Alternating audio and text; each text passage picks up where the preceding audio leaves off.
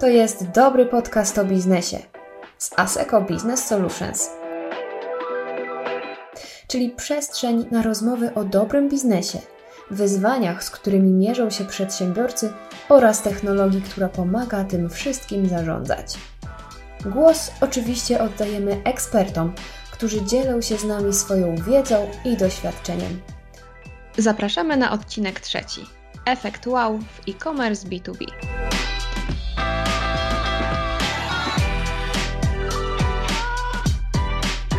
Dzień dobry, cześć. Dziś wita się z Wami Barbara Tatar, e-commerce product manager w Asseco. I wita się z Wami także Aleksandra z Asseco. Będziemy dzisiaj rozmawiać o skutecznym e-commerce i o tej szczególnej relacji nazywanej B dwa B, a więc współpracy biznesu z biznesem. I na samym początku chciałabym Cię, Basiu, zapytać, bo Twoim konikiem są rozwiązania e-commerce. Jak do tego doszło? Dlaczego to właśnie ten e-commerce Cię zainteresował? Zaczęło się dosyć dawno temu, można powiedzieć. Moja historia zawodowa jest trochę długa.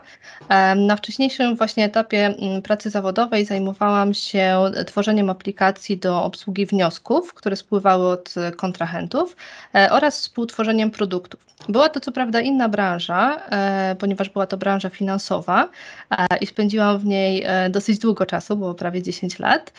Natomiast zakres pracy był dosyć podobny, bo to też był obszar sprzedażowy.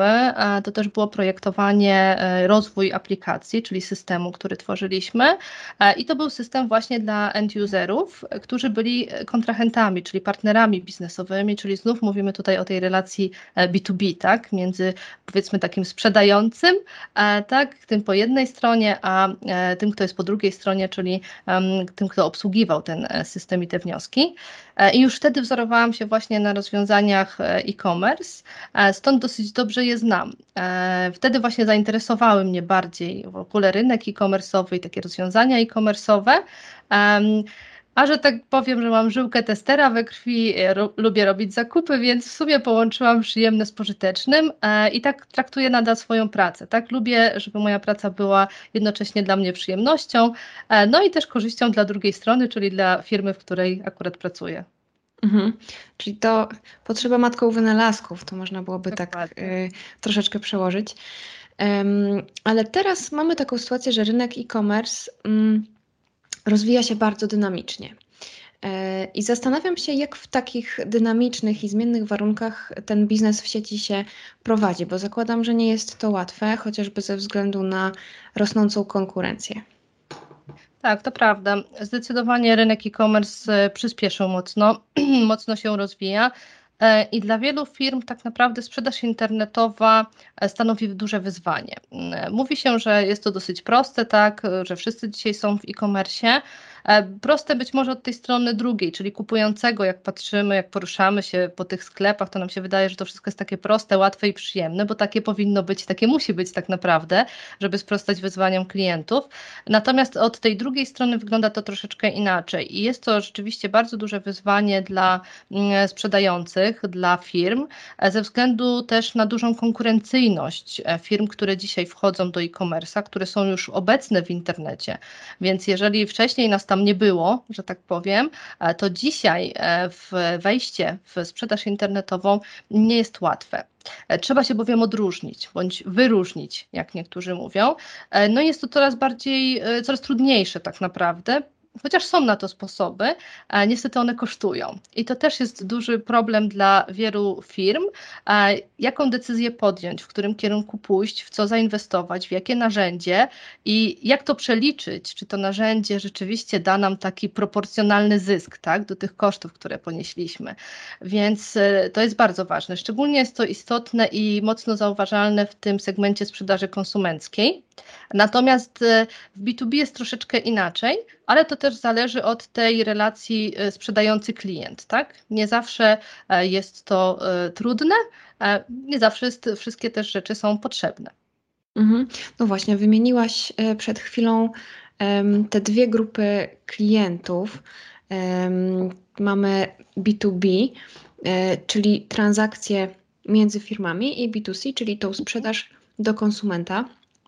A ponieważ dzisiaj chcemy porozmawiać o y, tej sprzedaży, tej relacji B dwa B, y, to chciałabym Cię prosić, żebyś opowiedziała więcej o tym kliencie końcowym, o tym, y, o tej firmie, do której sprzedajemy w modelu B dwa B. Tutaj, jeżeli chodzi o model B dwa B, to trzeba wyróżnić tak naprawdę, e, powiedziałabym, że dwie relacje.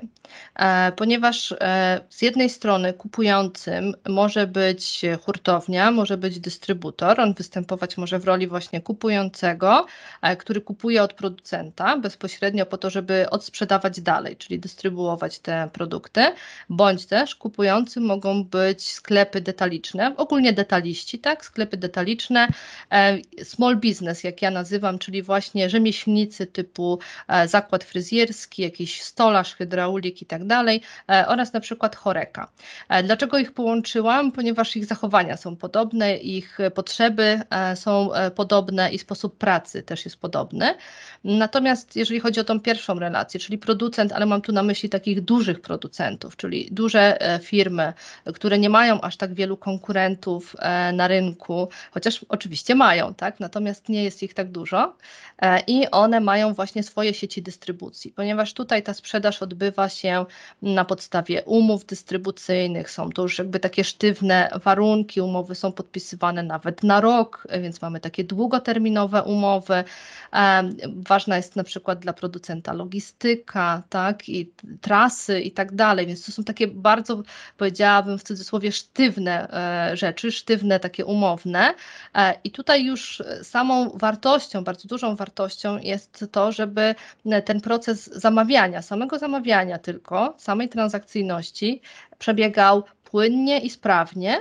I to jest super już dla tych dystrybutorów, tak? Jeżeli oni mogą zaoszczędzić czas, jeżeli producent, nie wiem, nie wozi powietrza w ciężarówkach, tylko ma je zatowarowane, jeżeli wprowadza dodatkowe na przykład jakieś warunki, e, nie wiem, promocje, chociażby za to, że zamówisz całą ciężarówkę jednego produktu, bo na przykład na magazynie on leży w jednym miejscu i zamówisz to w całych paletach, a nie w warstwach, no to wiadomo, że zaoszczędzamy czas na magazynie, a czas to pieniądz, więc każdy go liczy. E, także tutaj już to jest jakby sam system w sobie, do, samo zamawianie jest dużą wartością i korzyścią. Natomiast w tej drugiej relacji, e, czyli sprzedaży takich mniejszych, powiedzmy, producentów, czy też dystrybutorów do, do właśnie do detalistów, do Horeki, do tych small business, ma zupełnie inny wygląd, że tak powiem, zupełnie inny wymiar, e, ponieważ e, co innego jest ważne. I tutaj jest dużo większa konkurencyjność na rynku. Na przykład takich producentów czy dystrybutorów, to oczywiście mamy część działającą lokalnie, gdzie wszyscy są do tego przyzwyczajeni, jadą tam, gdzie najbliżej, kupują te produkty, ale już to jest troszeczkę inaczej niż w przypadku hurtowni dużych. Tutaj każdy patrzy na wszelkiego rodzaju promocje, tak? To cena gra rolę i czas. Przede wszystkim czas e, i wygoda, więc tutaj e, ten klient końcowy ma dużo większe oczekiwania i trzeba pomyśleć nad e, nie tyle właśnie sklepem internetowym, co portalem bardziej, bym powiedziała. Tak, trochę inne podejście już trzeba zastosować w przypadku tego klienta. Mhm. Um. To, co mówisz o kliencie tym, tej drugiej grupie klientów biznesowych, jakoś tak kojarzy się z, z zachowaniami yy, tak naprawdę konsumentów, na, yy, to na co zwracają uwagę, yy, czyli tak naprawdę no, za biznesem też stoi jakiś człowiek yy, i zastanawiam się, jak w takiej sytuacji można yy, wykorzystać wiedzę o konsumentach, wiedzę o człowieku, do tego, żeby te mm, procesy sprzedażowe jakoś usprawniać, żeby właśnie, tak jak wspomniałaś, y, odróżnić się od konkurencji. Mhm, tak, to bardzo dobre spostrzeżenie i w ogóle pytanie. E, rzeczywiście tutaj po drugiej stronie dużo bardziej e, widać, że tak powiem, człowieka w tym procesie. Nie tyle partnera biznesowego, co rzeczywiście człowieka. Bo jak spojrzymy na tych klientów, to kogo mamy? Kogo, kto zamawia? Menedżer w sklepie bądź pracownik, tak? Zamawia barman na przykład, czy też menedżer w restauracji, bądź też Jan Kowalski, który ma firmę, świadczy usługi, tak? Ale na co dzień oni wszyscy są konsumentami. Czyli oni wszyscy funkcjonują w tym świecie e-commerce'u, a tylko funkcjonują prywatnie. jako konsument. E, oczywiście tam będą mieli trochę inne jeszcze wymagania, e, ale to są takie wymagania w kwestiach już, nie wiem, dostawy, ceny, tak, troszeczkę inaczej do tego podchodzimy, e, bo to, co jesteśmy w stanie, nie wiem, zaakceptować w takiej relacji B dwa B, to już na przykład kons- dla konsumenta jest nieakceptowalne totalnie, na przykład, żeby czekać trzy dni teraz na dostawę, to się wydaje, Boże, to jest strasznie długo, tak, dlaczego nie może być szybciej? E, natomiast e, ważne, żeby poznać e, tego klienta, e, poznać przede wszystkim grupę wiekową, e, ponieważ tutaj często są to osoby e, młode. Są to osoby młode, e, które troszeczkę inaczej funkcjonują. A nawet jeżeli są to osoby e, nawet starsze, tak, z innego pokolenia e, i wchodzą w ten świat e, e-commerce'a, wchodzą w ten świat online'owy, to jest e, specyficzny sposób, w który pracują. E, pracownicy sklepów, e, restauracji, barów, e, czy też właśnie tacy usługodawcy często pracują w, na urządzeniach mobilnych. I to już jest bardzo ważny aspekt, który trzeba wziąć pod uwagę, a nadal niestety widać i strony internetowe, i sklepy internetowe, które nie posiadają R W D, czyli nie dostosowują się do urządzeń mobilnych. Wydawałoby się, że to już, przynajmniej w naszej branży, tak, że to pieśń przeszłości, a wcale tak nie jest, bo nadal takie strony, takie sklepy są. Więc warto tutaj e, też śledzić zachowania klientów. E, są do tego narzędzia, nawet darmowe narzędzia, jeżeli już w ogóle rozpoczniemy taką sprzedaż, tak? Jeżeli jesteśmy krok dalej, warto śledzić, jak się klienci zachowują.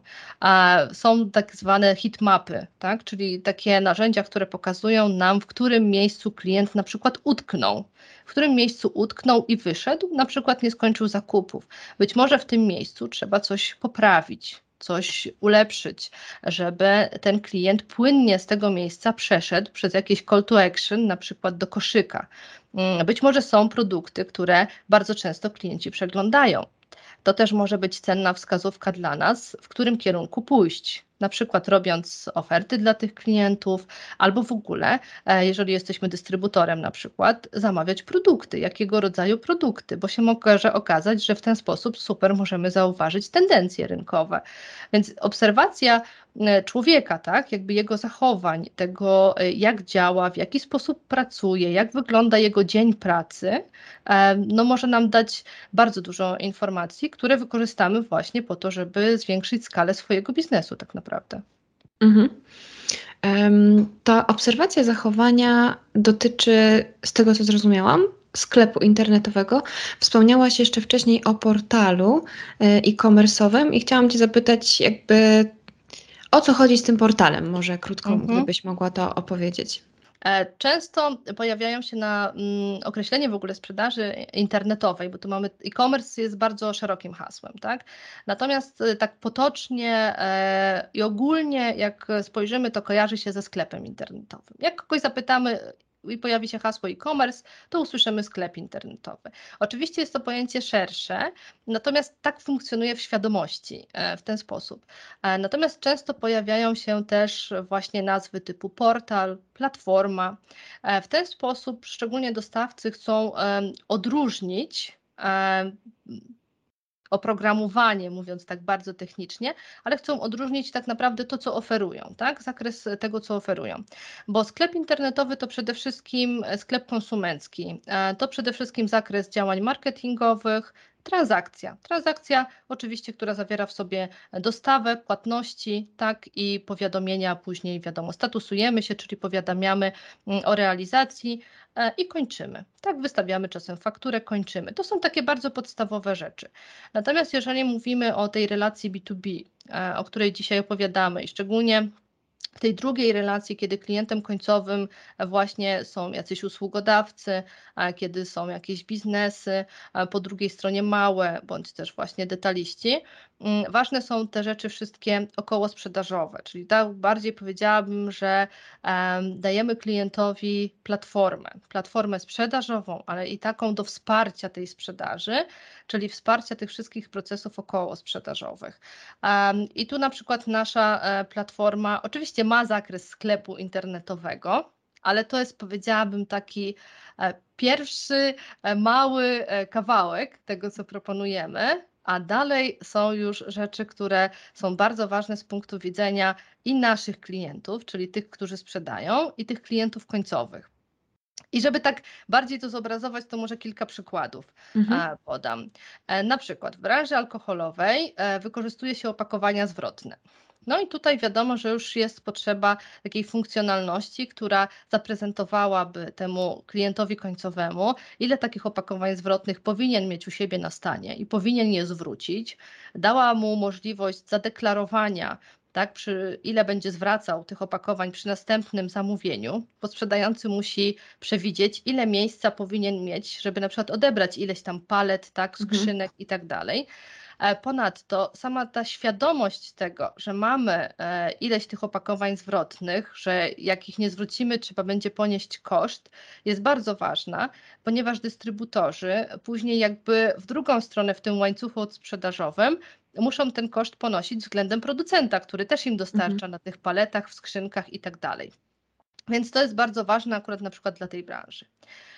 Znowuż z drugiej strony producenci, tak, czyli na przykład takie duże firmy zazwyczaj dostarczają produkty własnym transportem zgodnie z jakąś trasówką. Tak? Najczęściej też te transporty są obwarowane jakimiś minimami, no bo wiadomo, że nie pojedzie ciężarówka, która może załadować dwadzieścia osiem palet, nie pojedzie z czterema, bo to mhm. się nie opłaca po prostu.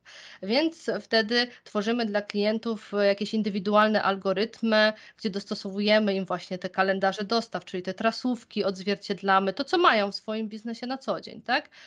Gdzie mm, przeliczamy to, co klient zamawia właśnie na palety, później tak z takich sztuk czy innych opakowań, jednostek przeliczamy to na te palety. Już strasznie można sobie wyobrazić, jakie zaawansowane tak liczby nam tutaj wskaczą w głowie, jakieś algorytmy, jak czasami się widzi w, na jakichś grafikach, tak, czy w grach, i trochę można powiedzieć, że tak to wygląda, tak, czyli mnożymy, dzielimy, załadowujemy i przeliczamy to na ciężarówki, czy to jest ciężarówka czternastopaletowa, większa i tak dalej, żeby dobrze zatowarować te ciężarówki, które będą jeździły.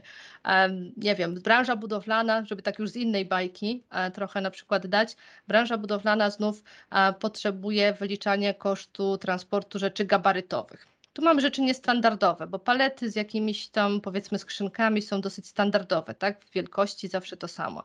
Ale tu możemy mieć, nie wiem, jakąś wełnę, możemy mieć pustaki, możemy mieć coś w rolkach, coś będzie okrągłe, będzie się mieściło bądź nie mieściło, tak? Już tutaj przeliczamy znowu na metry sześcienne, tak? I próbujemy to zapakować sensownie. Więc tutaj widać, że potrzeby są różne, tak? Klienci mają produkty opisywane w zewnętrznych systemach typu P I M. Niektórzy mają bardzo skomplikowane procesy zakupowe w systemie E R P i my musimy te, te procesy odzwierciedlić. Czasami z zatwierdzaniem na drugą rękę przez kogoś jeszcze, tak, z większymi uprawnieniami. Więc to nie jest tylko tak, że wkładamy coś do koszyka, płacimy, wpisujemy swój adres, wysyłamy, super, koniec, proces się skończył.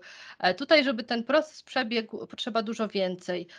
I tak naprawdę, żeby ten klient też chciał korzystać z takiego narzędzia, to on musi mieć dużo więcej jakichś dodatkowych funkcjonalności dla siebie, które mu usprawnią pracę, które przyspieszą składanie takich zamówień, więc tutaj dużo więcej tak naprawdę robimy rzeczy dla nich, żeby szybko zamawiali, żeby ten proces przebiegał sprawnie, żeby mogli też złożyć reklamacje, otrzymać faktury, pobrać jakieś raporty sprzedażowe, bo po drugiej stronie stoi biznes, tak? Czyli też analizuje pewne rzeczy, też mhm. patrzy na tą swoją, to co kupuje i dalej na sprzedaż. Także tutaj no na pewno, jak widać po tych przykładach, mam nadzieję, że to było tak dosyć widoczne, portal czy też platforma B dwa B jest czymś dużo szerszym i większym niż sklep internetowy. Mhm. I rozumiem, że tak naprawdę, jeżeli weźmiemy um, pod uwagę tą relację właśnie biznesu z biznesem, czyli e, no, firmy, która sprzedaje i firmy, która kupuje, to one obie korzystają z tego portalu i no, obie jakieś tam korzyści z, z, tego, z tego korzystania, korzyści z korzystania e, wyciągają. Tak, jak najbardziej.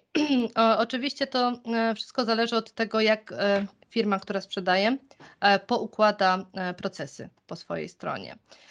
Bo oczywiście może być tak, że jest pełna, bardzo szeroka integracja między systemami, szczególnie właśnie systemem E R P, który jest takim systemem zarządczym od tej strony, powiedzmy, magazynu, tak, sprzedaży, logistyki, a tym systemem sprzedażowym stricte.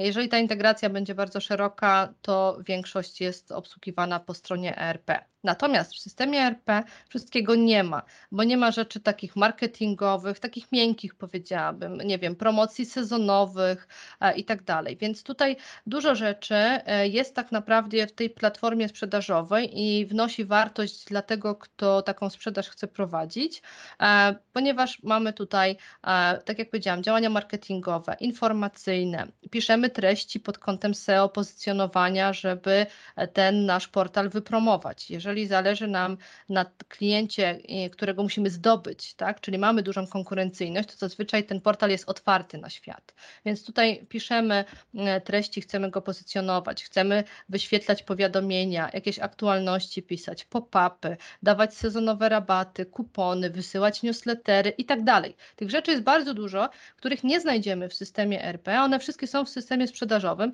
no przynajmniej w dobrym systemie powinny być, tak? Więc tutaj sprzedający dostaje też narzędzie swojej pracy. Dodatkowo wystawiamy na przykład dane do analityki, która jest bardzo ważna. Więc tutaj też ma możliwość analizowania wszystkiego tak naprawdę, co się dzieje w tej platformie.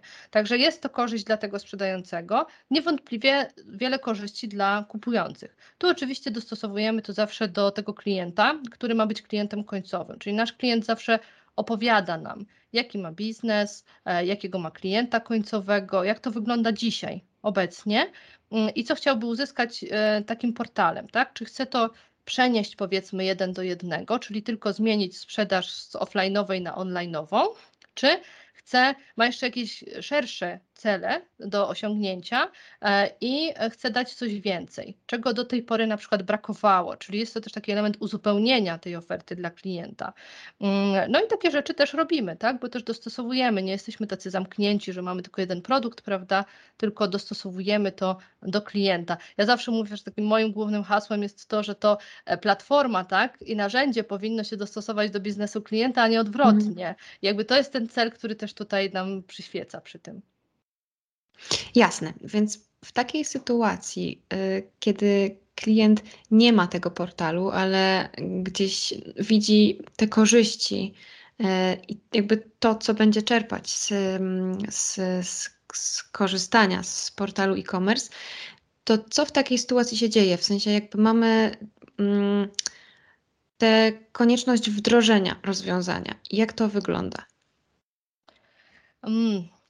Wdrożenie to jeszcze do wdrożenia daleko, można powiedzieć, tak? Jeżeli już zaczynamy od tego, bo ten proces zaczyna się dużo wcześniej, tak naprawdę po stronie klienta, a po stronie naszej, można powiedzieć, jako firmy, która dostarcza oprogramowanie stricte, tak? To ten proces zaczyna się właściwie też chwilę wcześniej przed wdrożeniem, ale już jesteśmy bliżej. Ważne jest w ogóle rozpoczęcie fazy tak naprawdę projektu po stronie klienta. Czyli uświadomienie sobie, że chcemy, mamy jakieś problemy, chcemy coś zmienić, chcemy, postawiamy sobie cele, jakie chcemy osiągnąć, budujemy zespół, który będzie miał to realizować, tak, z liderem i tak dalej, czyli budujemy jakąś jednostkę, która ma nad tym pracować. Jak już dobierzemy właśnie zespół, wyznaczymy sobie cele, tak, jakieś procesy do optymalizacji, to wtedy zaczynamy zbierać potrzeby i określamy priorytety w tych potrzebach, tak? To się dzieje cały czas po stronie klienta jeszcze i następnie pojawiają się już po stronie klienta pierwsze kalkulacje, znaczy przynajmniej powinny się pojawić, jeżeli ktoś się do tego dobrze przygotowuje, ponieważ wtedy to pokaże klientowi, czy ta skala, jaką, w jaką chce wejść i koszty, jakie chce ponieść, tak, Wy, wyznaczą ten poziom zysku, albo w drugą stronę. Jeżeli postawi sobie za cel jakiś tam określony zysk, to wtedy musi to rozłożyć jakoś w czasie i skalkulować, ile może na to wydać. tak? I to też będzie ograniczało w pewien sposób projekt, bo wiadomo, że ten sprzedający mhm. patrzy przede wszystkim po liczbach na początku, tak? Um, I dopiero później następuje ta faza, można powiedzieć, handlowa, czyli ta faza, w której klient szuka rozwiązania, szuka dostawcy, um, wystosowuje, można powiedzieć, jak to nazywamy R F I, a następnie R F P, czyli takie zapytanie o informacje, zapytanie o już o propozycję konkretną, ogląda jakieś prezentacje, um, uczy się tak naprawdę jeszcze wielu rzeczy w tej fazie, bo jeżeli nie zna takich rozwiązań, to na pewno wielu rzeczy się wtedy jeszcze dowie. Czasami klienci zmieniają, modyfikują swoje wymagania, bądź też je bardziej precyzują, są bardziej świadomi już tego, co im jest potrzebne. Nierzadko dostają taki pakiet informacji wtedy, że następuje taki ferment umysłowy. Teraz, e, czy to może inaczej, podejdźmy zupełnie do tego projektu i po, pozmieniajmy wszystko. I wtedy klient potrzebuje troszeczkę czasu na to, żeby to zrobić. E, I dopiero później, kiedy już wybierze tego dostawcę, tak, czyli widzimy, że tutaj już sporo czasu minęło, dużo się wydarzyło w ogóle, tak, i to już jest ta pierwsza faza projektu.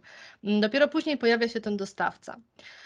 I wtedy zaczynamy od e, przede wszystkim analizy przedwdrożeniowej, zanim jeszcze do wdrożenia e, mhm. dojdzie, ponieważ musimy sobie bardzo dokładnie określić te wymagania, potrzeby, e, spojrzeć na potrzeby klienta końcowego. Jeżeli nasz klient dobrze się do tego przygotował, to przychodzi do nas z taką, jak to ja mówię, piękną tabelką, w której wypisuje po jednej stronie swoje potrzeby, czyli tak jak powiedziałaś, te korzyści, potrzeby biznesu, tak, do pracy, ale z drugiej strony już ma przeprowadzone jakieś badania wśród swoich klientów obecnych i widzi, czego oni potrzebują. No i wtedy dopasowujemy, dobieramy, co jest tak naprawdę potrzebne już stricte w oprogramowaniu. Wtedy też my doradzamy, znając dobrze ten rynek, ten biznes, doradzamy, jakie rzeczy są potrzebne, jakie rzeczy są potrzebne na już, czyli na ten etap wdrożenia, jakie być może później etapami, jakie rzeczy być może jeszcze dobrze się, warto się zastanowić na przykład i odłożyć na późniejsze etapy.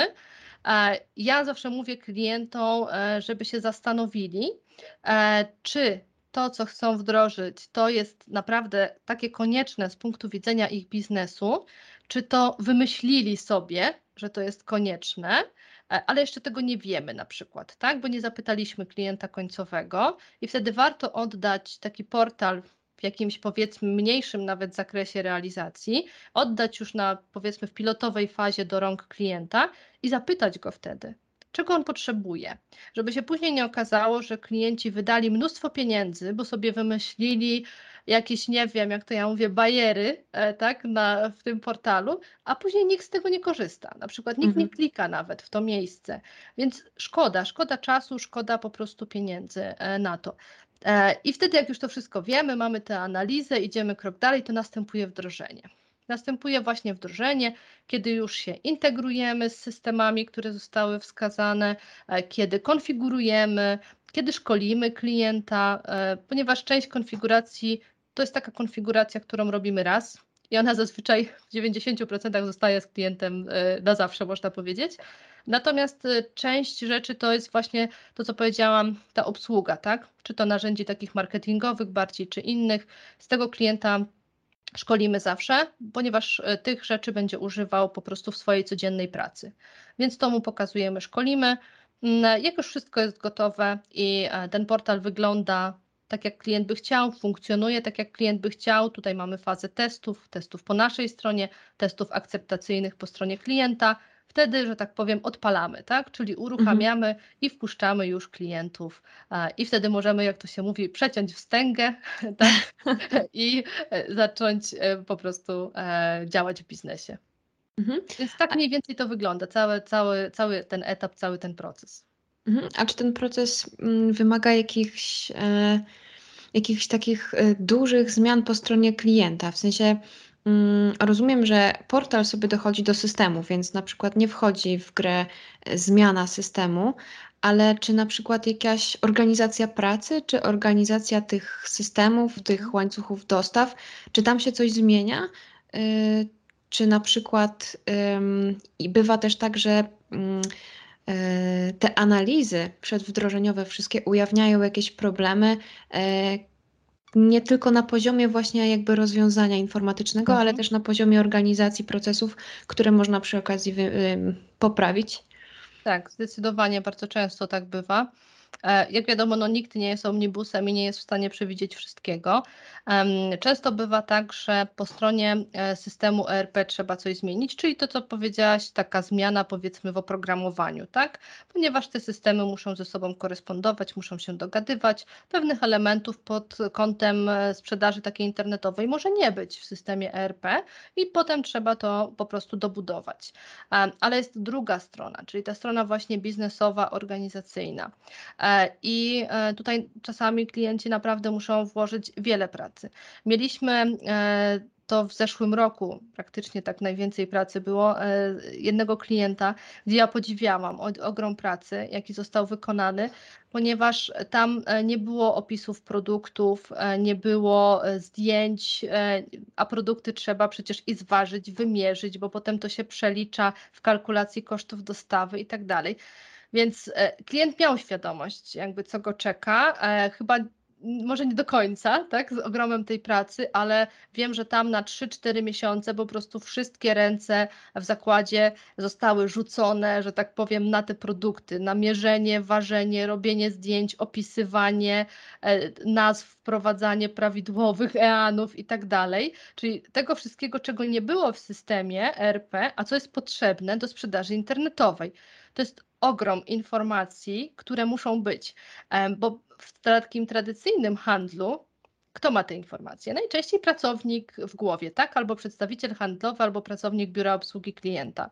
Więc taka złota rączka, można powiedzieć, nasza, która ma wszystkie informacje w głowie i na zawołanie recytuje przez telefon, kompletnie nie ma zastosowania w sprzedaży internetowej.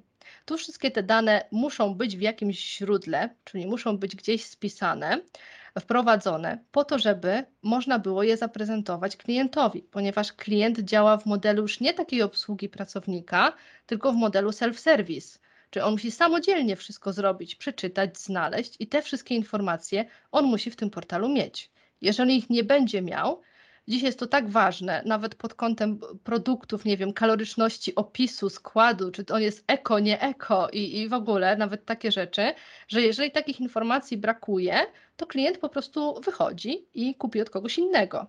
Więc one mają bardzo duże znaczenie.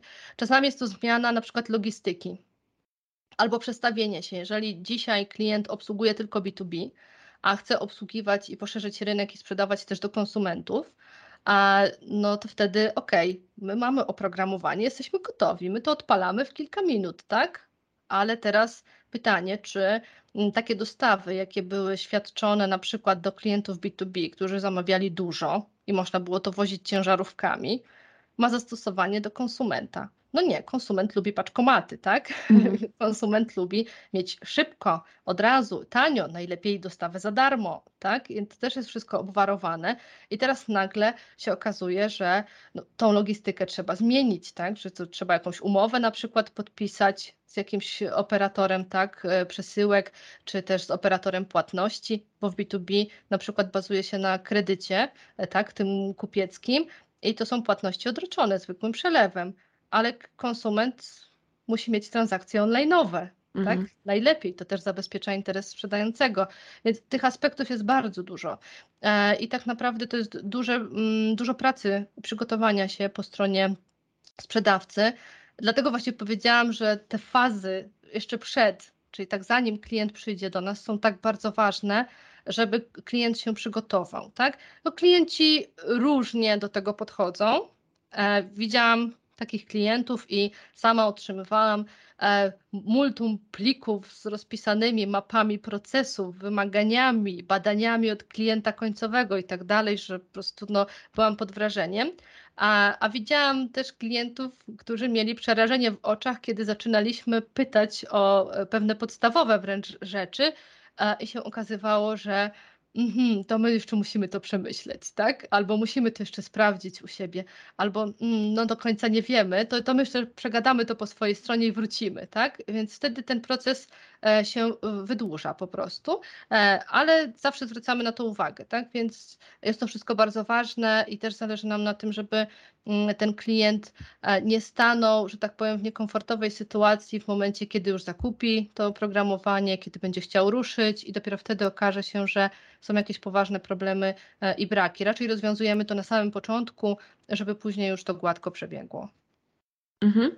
A jak tak obserwujesz właśnie um, biznesy e-commerce, to czy ta, um, czy ta świadomość tego, jak to są złożone procesy, ona jakoś rośnie? Bo teraz wspomniałaś tutaj o takich dwóch trochę, można powiedzieć, skrajnych podstawach, postawach, że ktoś był bardzo gotowy, a ktoś jeszcze nie do końca w ogóle wiedział, co z czym się je. Y- jak jest z tą świadomością? Różnie.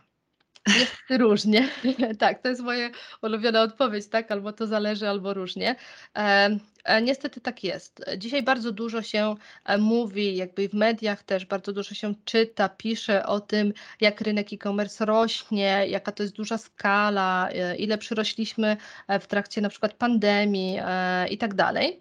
E, I to wszystko wygląda, wydawałoby się tak ładnie, pięknie, mhm. Gładko idzie, prawda, ale jak spojrzymy od podszewki, od tej drugiej strony, gdzie my widzimy to pracując z klientami, to naprawdę wygląda bardzo różnie. I to niezależnie od tego, czy to jest duża firma, korporacja, czy to jest średnia, czy mała firma. Czasami mała firma jest na przykład bardziej elastyczna i potrafi szybciej pewne rzeczy zrobić i krócej przebiega też proces decyzyjny, nie oszukujmy się, niż na przykład duża firma, która realizuje budżety roczne i, i dosyć sztywno jednak pracuje, bądź też, też ścieżka decyzyjna jest dużo dłuższa. Natomiast jeżeli chodzi o przygotowanie, różne po stronie klienta, zarówno różna świadomość tych procesów, tego co mogą zmienić, co chcą zmienić, na co są gotowi. My zawsze pokazujemy więcej możliwości, tak, które mamy nawet już dzisiaj gotowe, ale to nie zawsze znaczy, że klient jest na to gotowy. Na przykład takim ulubionym moim przykładem są programy lojalnościowe, które budzą strach, przerażenie w oczach, nawet jeżeli to miał być najprostszy program, na przykład lojalnościowy, w wielu firmach po prostu nie są jeszcze na to gotowi, żeby to wprowadzić. Bądź też warunki, które dają, na przykład cenowe, są na tyle dobre, że to się nie kalkuluje, więc też odsuwają ten etap w czasie. W wielu firmach brakuje też perspektywy tego klienta końcowego. Tak? Bo bardziej firmy są świadome tego, co chcą po swojej stronie, czyli jakie oni mają potrzeby, oczekiwania, po co oni chcą taki portal wdrożyć, co to im usprawni, pomoże, tak, i tak dalej. To znają dosyć dobrze, trzeba powiedzieć. Natomiast jak pytamy, a jaka ma być korzyść dla klienta końcowego? A co wy chcecie dać takiego ekstra temu klientowi, tak? Jakie są te K P I i tak dalej, to, to już tak jest gorzej, tak? Już więcej ciszy wtedy jest w rozmowie, a tutaj jest to bardzo ważne. Ponieważ wyobraźmy sobie taką sytuację, że idziemy, nie wiem, do sklepu, tak? Albo do takiego właśnie pana Janka, który tam, nie wiem, płytki układa.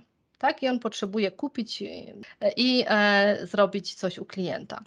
I teraz tak, dla nich ważne co jest? Dwie rzeczy tak naprawdę. Czas i pieniądz. Jak dla wszystkich w sumie, tak? E, I teraz trzeba pomyśleć, co ja mogę dać tym ludziom, tak? Jak wygląda ich praca? Co ja mogę im dać, żeby ich skłonić do tego, żeby oni robili coś sami? Czyli poświęcili też trochę swojego czasu i robili coś sami, bo dzisiaj to mój pracownik ich obsługuje, tak? To dzisiaj przedstawiciel jeździ, składa zamówienie, to dzisiaj jakaś pani przez telefon informuje o ofercie i tak dalej, pomimo że jest to mało, powiedzmy, takie skuteczne i, i, i fajne dzisiaj w dobie internetu, powiedzmy, ale robi to ktoś za nich. A teraz wyobraźmy sobie, idziemy do nich i mówimy: będziesz musiał to teraz robić sam. To samo, tak? No i w jaki sposób chcemy go przekonać? Nie, no to ja wolę na przykład tak osobiście, jakbym miała stanąć przed takim wyborem. Nie, no to ja już jestem do czegoś przyzwyczajona. Ktoś to za mnie robił. No to dlaczego nie może tak zostać? Ja wolę, żeby tak zostało. I ten sprzedawca teraz ma tu swój biznes, tak? I powinien chcieć dać temu klientowi końcowemu coś, jakieś korzyści, żeby skłonić go do korzystania z takiego portalu, bo wtedy on zrealizuje dopiero swoje korzyści, tak? On nie zrealizuje mhm. swoich korzyści, wdrażając takie rozwiązanie. On je zrealizuje, te cele, te, jak to ja mówię, K P I są tam dalej, później nie w etapie wdrożenia, kiedy odcinamy tą wstęgę właśnie, one są gdzieś tam dalej, powinny być umieszczone. Więc dopiero wtedy zaczynamy realizować swoje cele. No i teraz ważne jest, żeby ten klient dostał coś więcej. Więc na przykład, jeżeli takiemu panu Jankowi potrzebny jest, nie wiem, moduł do ofertowania, bo on robi, e, układa, nie wiem, te płytki u jakiejś pani Ani, ale też na przykład dostał zlecenie od, nie wiem, od jakiegoś szpitala, tak, dewelopera czy kogoś innego i ma dużą inwestycję. No i on musi też, przepraszam, wystawić ofertę. Tak, więc on też potrzebuje do tego narzędzi. Zazwyczaj, jeżeli to musi pościągać informacje, tak, z tego portalu, pospisywać ceny, ilości, poprzeliczać swoją marżę i tak dalej, zabiera mu to czas. Jeżeli pójdziemy do niego i powiemy, słuchaj, tu od razu sam będziesz mógł zamawiać, będziesz mógł sobie stworzyć ofertę, naklikasz szybciutko, zmienisz, pobierzesz P D F a i możesz wysłać mailem, tak, i zajmie ci to zamiast, nie wiem, dwóch, trzech godzin, zajmie ci to piętnaście minut, to to jest realna korzyść mhm. i wartość, prawda? Natomiast jeżeli pójdziemy i tylko powiemy, zamiast dzwonić do przedstawiciela i składać zamówienie, to ty się tutaj zaloguj, poprzeglądaj ofertę, poszukaj produktów sam, tak, zobacz i, i załóż zamówienie, no to ta wartość, już te korzyści, powiedzmy, już tak mniej atrakcyjnie wyglądają, tak? Tak samo jest z innymi narzędziami, typu jakieś programy lojalnościowe, które angażują klientów, które dają im korzyści, to, że mogą sobie faktury stamtąd pobrać, że zawsze mają w jednym miejscu te faktury, nawet historycznie, nie wiem, sprzed dziesięciu lat dostępne, że mają jakieś raporty, że mogą też przez jeden kanał złożyć reklamację. Bo jeżeli dzisiaj funkcjonujemy bez, powiedzmy, totalnie, tak, bez takiego kanału sprzedaży internetowej, um, i bez tych wszystkich dodatkowych rzeczy, to proces transakcyjny jest jednym z wielu procesów, tak? Są zapytania o produkty, są zapytania o ofertę, czyli poszukiwanie produktów, oceny, czyli własne cenniki, są reklamacje. Jeżeli teraz tak, zamówienia składamy przez przedstawiciela, reklamacje to na jakiegoś maila musimy mhm. wysłać, bo tak firma wzięła, albo w jakimś innym narzędziu się zalogować, a teraz jeszcze, żeby się dowiedzieć ofertę, to pani przysłała mi jakaś z boku w Excelu na maila i muszę jej teraz szukać jeszcze w swoich wiadomościach tej oferty, albo gdzieś na komputerze, to teraz się nagle okazuje, że mam dużo procesów i do każdego mam inną ścieżkę zupełnie. To jest to trudne, tak? I to zabiera czas. Jeżeli teraz pójdziemy do klienta i powiemy, słuchaj, wszystko to wyrzucamy, co było do tej pory, dostajesz jedne dane do logowania, jeden portal, masz tam wszystko i masz do tego dostęp zawsze. Nawet jak my nie pracujemy i przedstawiciel nie odbierze telefonu, to ty w środku nocy, jak masz taki kaprys, nie wiem, spać nie możesz, tak, to się zaloguj i możesz sobie poprzeglądać ofertę, złożyć zamówienie, bądź przygotować jakieś rzeczy tak na, na przyszłość, nie wiem, czy złożyć reklamację, czy cokolwiek innego. Więc tu jest już realna wartość z tego. I o tym, o tej części, o której teraz tak więcej trochę opowiadam, właśnie często zapominają nasi klienci. Czyli o tej drugiej stronie, o tym, że ich korzyści zostaną osiągnięte, tak, ich cele, tylko wtedy, jeżeli ich klient dostrzeże i damy mu realnie jakieś wartości, jakieś korzyści z tego rozwiązania. Bo jeżeli jego nie przekonamy czymś, to nasze cele też legną w gruzach. To będzie mhm. wtedy tylko koszt, tak? A nie zysk. Czyli portal nie przyda się, jeżeli nie pójdziemy do pana, ja, pana Janka i nie powiemy, że, że może skorzystać z tego portalu, bo, bo konkrety też z tego, z tego uzyska. Zdecydowanie, to są bardzo konkretni ludzie i e, tu musi być konkret, tak? Tu musi być e, odrębna oferta. Nawet jeżeli stosujemy takie etapy przejściowe, bo to jest dobre, jeżeli dzisiaj pracujemy z przedstawicielem, z, z biurem obsługi klienta, to jak wprowadzamy taką platformę, to musi być ten etap przejściowy. I fajnie jest, jeżeli ci przedstawiciele na przykład mogą wziąć udział w takim wdrożeniu klienta. Jeżeli powiemy klientowi, słuchaj, to jest tak jak sklep internetowy, tylko że ma dużo więcej fajniejszych funkcji dla ciebie, tak? Czyli pójdziemy z takim przekazem, to bardzo prawdopodobne, że klient tego nie odrzuci jako nowego, nieznanego, trudnego narzędzia, którego musi się nauczyć, tylko prześlemy taki przekaz, słuchaj, to jest coś prostego, coś, co ty znasz z własnego życia, prawda?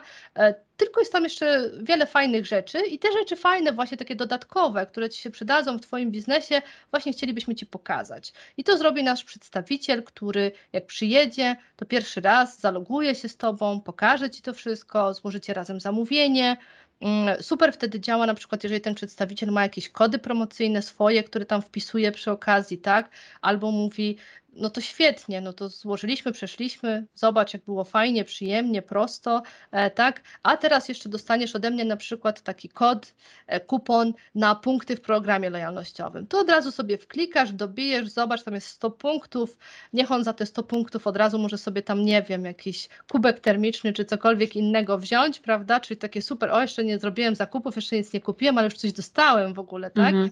To robi wrażenie od razu.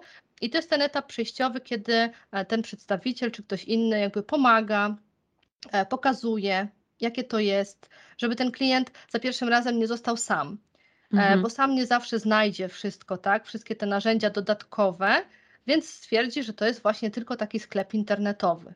To, to jest za mało, tak? Żeby on się do tego przekonał. Więc ktoś mu musi pokazać te dodatkowe rzeczy, te realne wartości, jakie on z tego ma.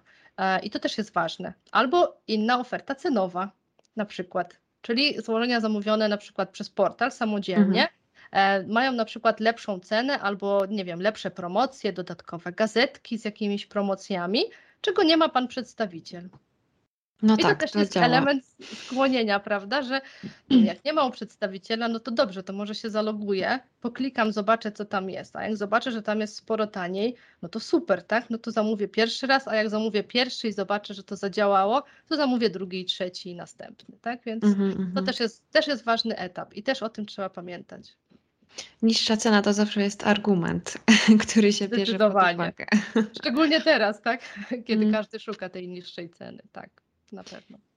Chciałabym Cię zapytać jeszcze tak z innej beczki, bo rozmawiamy o modelu B dwa B, ale tę sprzedaż B dwa B też można prowadzić na takie różne sposoby, bo mamy omnichannel i multichannel. I chciałabym prosić o to, żebyś nakreśliła, jakie są między nimi różnice i jak to się w ogóle odnosi do korzystania z portalu e-commerce. No, omnichannel, hasło teraz bardzo popularne od dłuższego czasu, w sumie można powiedzieć tak kolokwialnie wałkowane wszędzie. Każdy chce być omnichannel.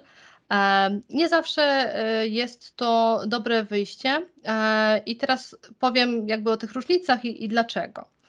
Różnica jest taka, że jeżeli działamy omnichannel, to znaczy wielokanałowo, ale to omni oznacza, że działamy tak samo w każdym z kanałów sprzedaży, tak? Czyli jeżeli sprzedajemy tradycyjnie w sklepie, jeżeli sprzedajemy właśnie przez przedstawicieli, przez jakiś call center, przez internet, przez własny sklep, przez marketplace i tak dalej, gdzie byśmy tego nie sprzedawali w jakiś sposób, to zawsze mamy taką samą ofertę, takie same ceny dla tego klienta końcowego, e, takie same robimy, nie wiem, rabaty, akcje sezonowe i tak dalej, czyli takie same zasady zwrotów, reklamacji, wszystko jest takie samo po prostu.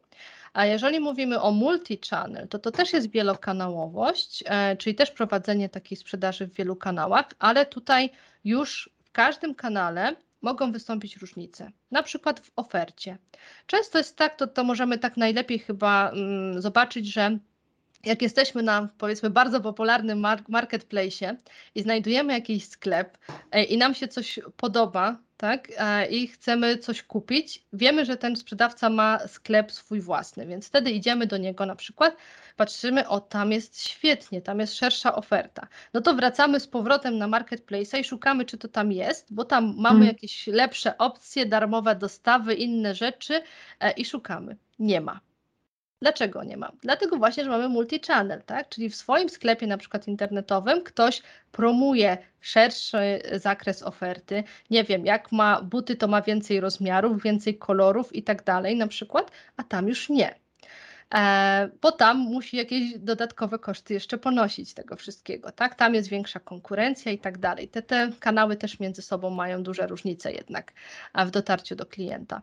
E, więc e, tutaj te różnice mogą być. I teraz czy zawsze dobrze jest omnichannel, czy jednak ten multichannel, który tak zszedł trochę w cień e, omnichannelu, e, nie jest dobry przypadkiem w niektórych okazjach.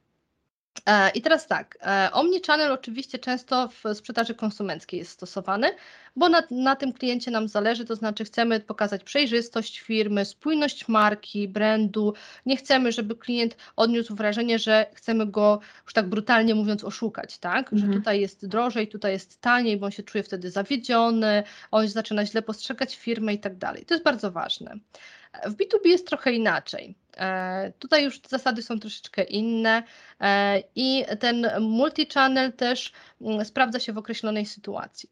To znaczy, jeżeli chcemy na przykład sprzedaż e-commerce'ową, ten kanał online'owy dodać jako kolejny kanał sprzedaży, ale chcemy zachować nadal na przykład sprzedaż przez przedstawicieli handlowych, call center i tak dalej, tylko dodajemy kolejny, nic nie zmieniamy w poprzednich, to okej, okay, możemy działać omnichannel, tak? Wtedy dla nas jest to niezależne z którego źródła, ważne, żeby te zamówienia spływały, żeby ich było dużo, tak? Więc poszerzamy sobie możliwości. Właśnie chociażby przez to, że jak call center nie będzie działać, czy przedstawiciel o tej, nie wiem, szesnastej czy osiemnastej kończy pracę, to klient nadal może zamówić.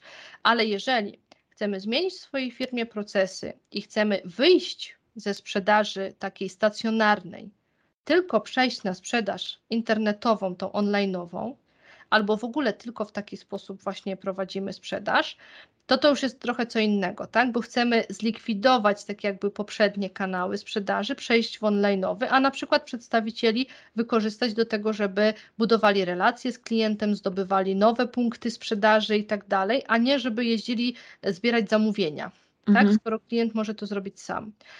Więc jeżeli chcemy przeprowadzić taką zmianę, no to podejście multi-channel wydaje się lepsze. Bo tak jak powiedziałam wcześniej, ta cena, tak lepsza w tym kanale online, e, będzie zachętą dla klienta, żeby przejść w ten model self-service, tak? Czyli żeby samodzielnie już składać zamówienia, a nie za e, pośrednictwem przedstawiciela handlowego.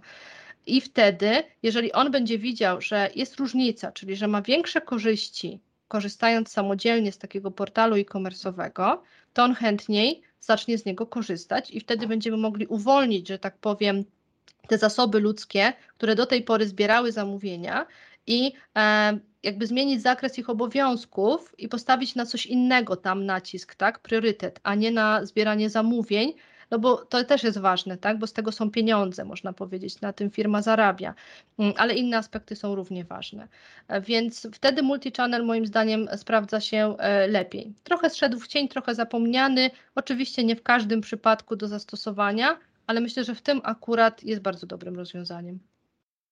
No dobrze, czyli portal e-commerce tak naprawdę jest takim elementem szerszej strategii. W sensie jakby dzięki temu rozwiązaniu można stosować właśnie chociażby to przejście z omnichannel do multichannel. Gdzieś tam y, kształtować y, te swoje działania biznesowe. Y, Ale właśnie, czy portal e-commerce ma takie sensowne zastosowanie y, dla wszystkich y, firmach i we wszystkich przypadkach tych relacji B dwa B? Mhm. Um. Ja powiem tak, oczywiście jestem trochę spaczona tym e-commerce'em, wiadomo, ale ktoś kiedyś powiedział, już nie pamiętam kto to był, ale powiedział, że w tym zakresie ogranicza nas tylko własna wyobraźnia, bo skoro można online sprzedawać, a tak się dzieje, z jednej strony elementy na przykład konstrukcyjne samolotów, a mhm. z drugiej strony sprzedawać marchewki, to świat e-commerce jest naprawdę otwarty dla każdego. I ja sobie w sumie dzisiaj nie wyobrażam za bardzo firmy, która nie korzysta z jakichś narzędzi informatycznych, która nie prowadzi handlu internetowego.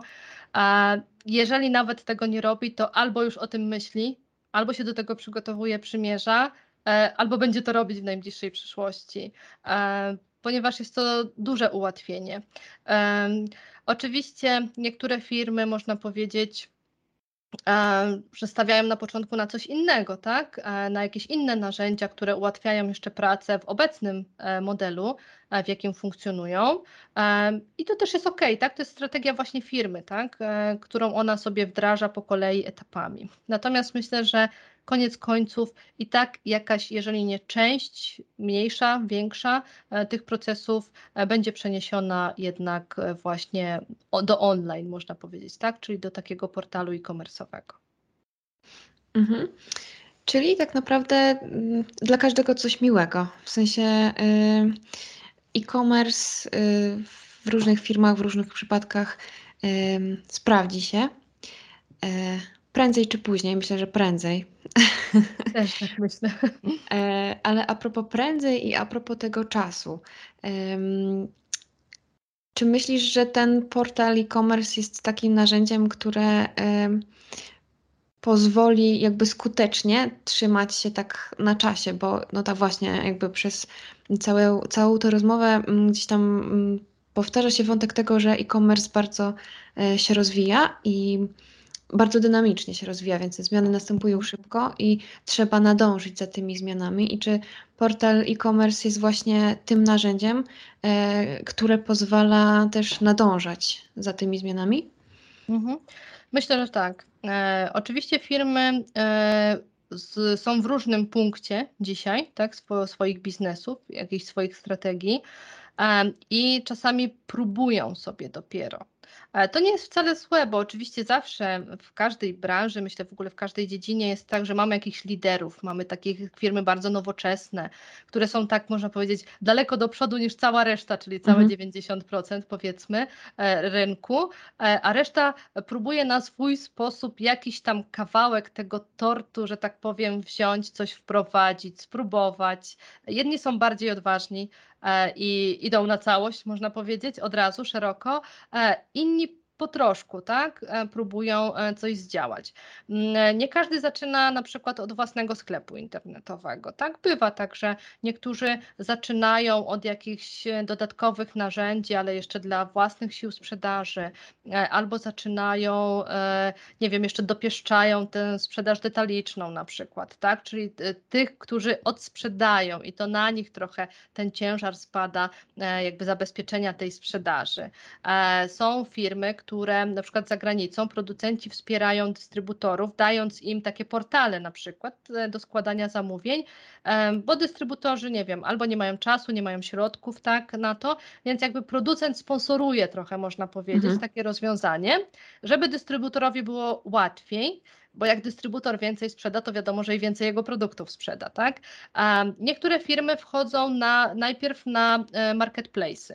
Oczywiście dobrze jest mieć, być i tu, i tu, czyli mieć swój sklep i marketplace, bo tak jak powiedziałam, różnice są bardzo duże i każdy ma swoje plusy i minusy. Natomiast niektóre firmy nawet wchodzą ze sprzedażą na marketplace, ale nie pod, nie z własnymi zasobami, to znaczy organizacyjnie same nie sprzedają, tylko na przykład sprzedają przez jakiegoś dystrybutora, przez outsourcing generalnie, e, tylko pod swoim logo i pod swoim szyldem e, na zasadzie właśnie rozpoznawania e, marki i na zasadzie autoryzowany dystrybutor, tak, firmy X.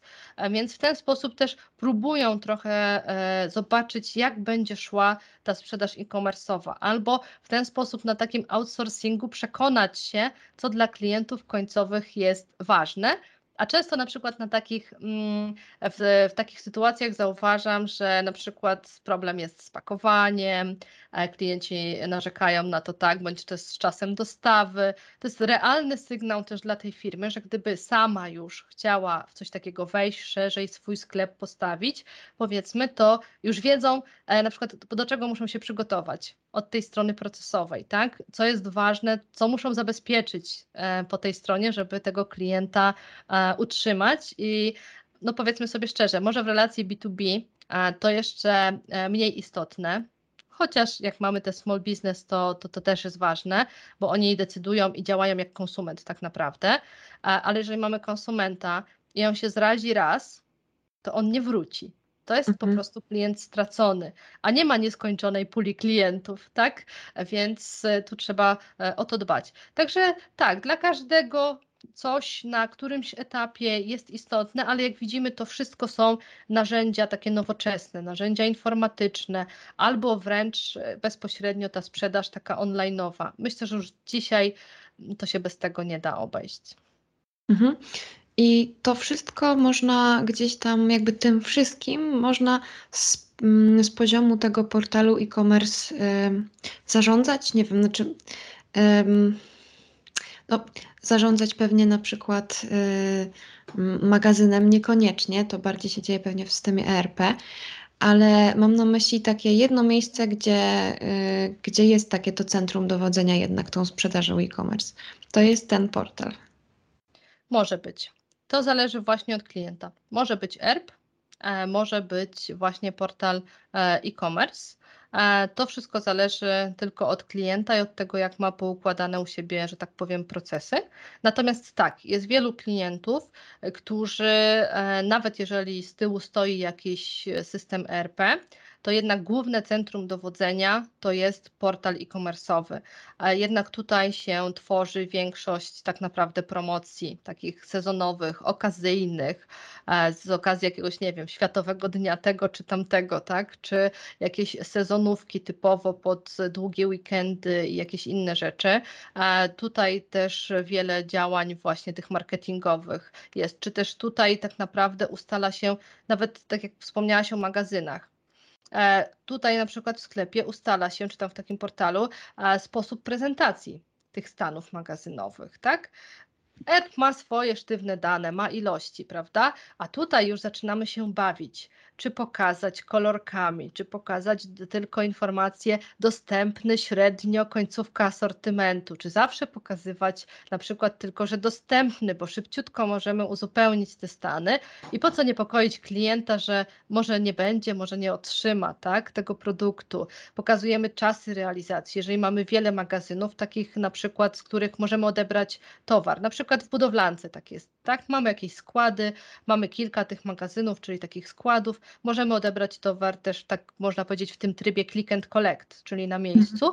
Um, I okej, okay, nie utrudniamy życia klientowi, czyli nie każdemu mu, jak składa zamówienie, przerzucać się, przełączać między jednym, drugim magazynem, ale na przykład przy produkcie prezentujemy mu, w którym miejscu, jaki jest stan, żeby on zamawiając, kiedy już wie, że sam będzie chciał pojechać i odebrać, żeby wiedział, czy te produkty na pewno są w tym miejscu e, i żeby nie było opóźnienia właśnie w realizacji takiego zamówienia, bo trzeba będzie jakieś towary, nie wiem, przewozić, albo trzeba będzie coś, nie wiem, dać jakiś zamiennik, usunąć z zamówienia, tak? Więc tu już zaczynamy się, tak można powiedzieć, trochę bawić, tak? Tym wszystkim dostosowując pod klienta. E R P jest dla nas źródłem danych, jest dla nas źródłem cen, cenników, tak, tych produktów, źródłem takich sztywnych, twardych danych, a dopiero w tej platformie e-commerce'owej zaczynamy kreować ten świat zakupowy klienta. I tu jest ten duży nacisk, można powiedzieć, na to, co jest najważniejsze dla tego klienta. Mhm. Czyli taki, mamy, można powiedzieć, dream team, system E R P plus platforma e-commerce. Na dzisiaj to już wszystko. Ja bardzo Ci, Basiu, dziękuję za, za rozmowę i mam nadzieję, że jeszcze się usłyszymy w, w kolejnych rozmowach ja poświęconych również chociażby relacji B dwa C, bo to są um, ciekawe tematy. Tak, zdecydowanie. Ja dziękuję również i mam nadzieję, że jeszcze się kiedyś usłyszymy. Dzięki. Dziękuję bardzo.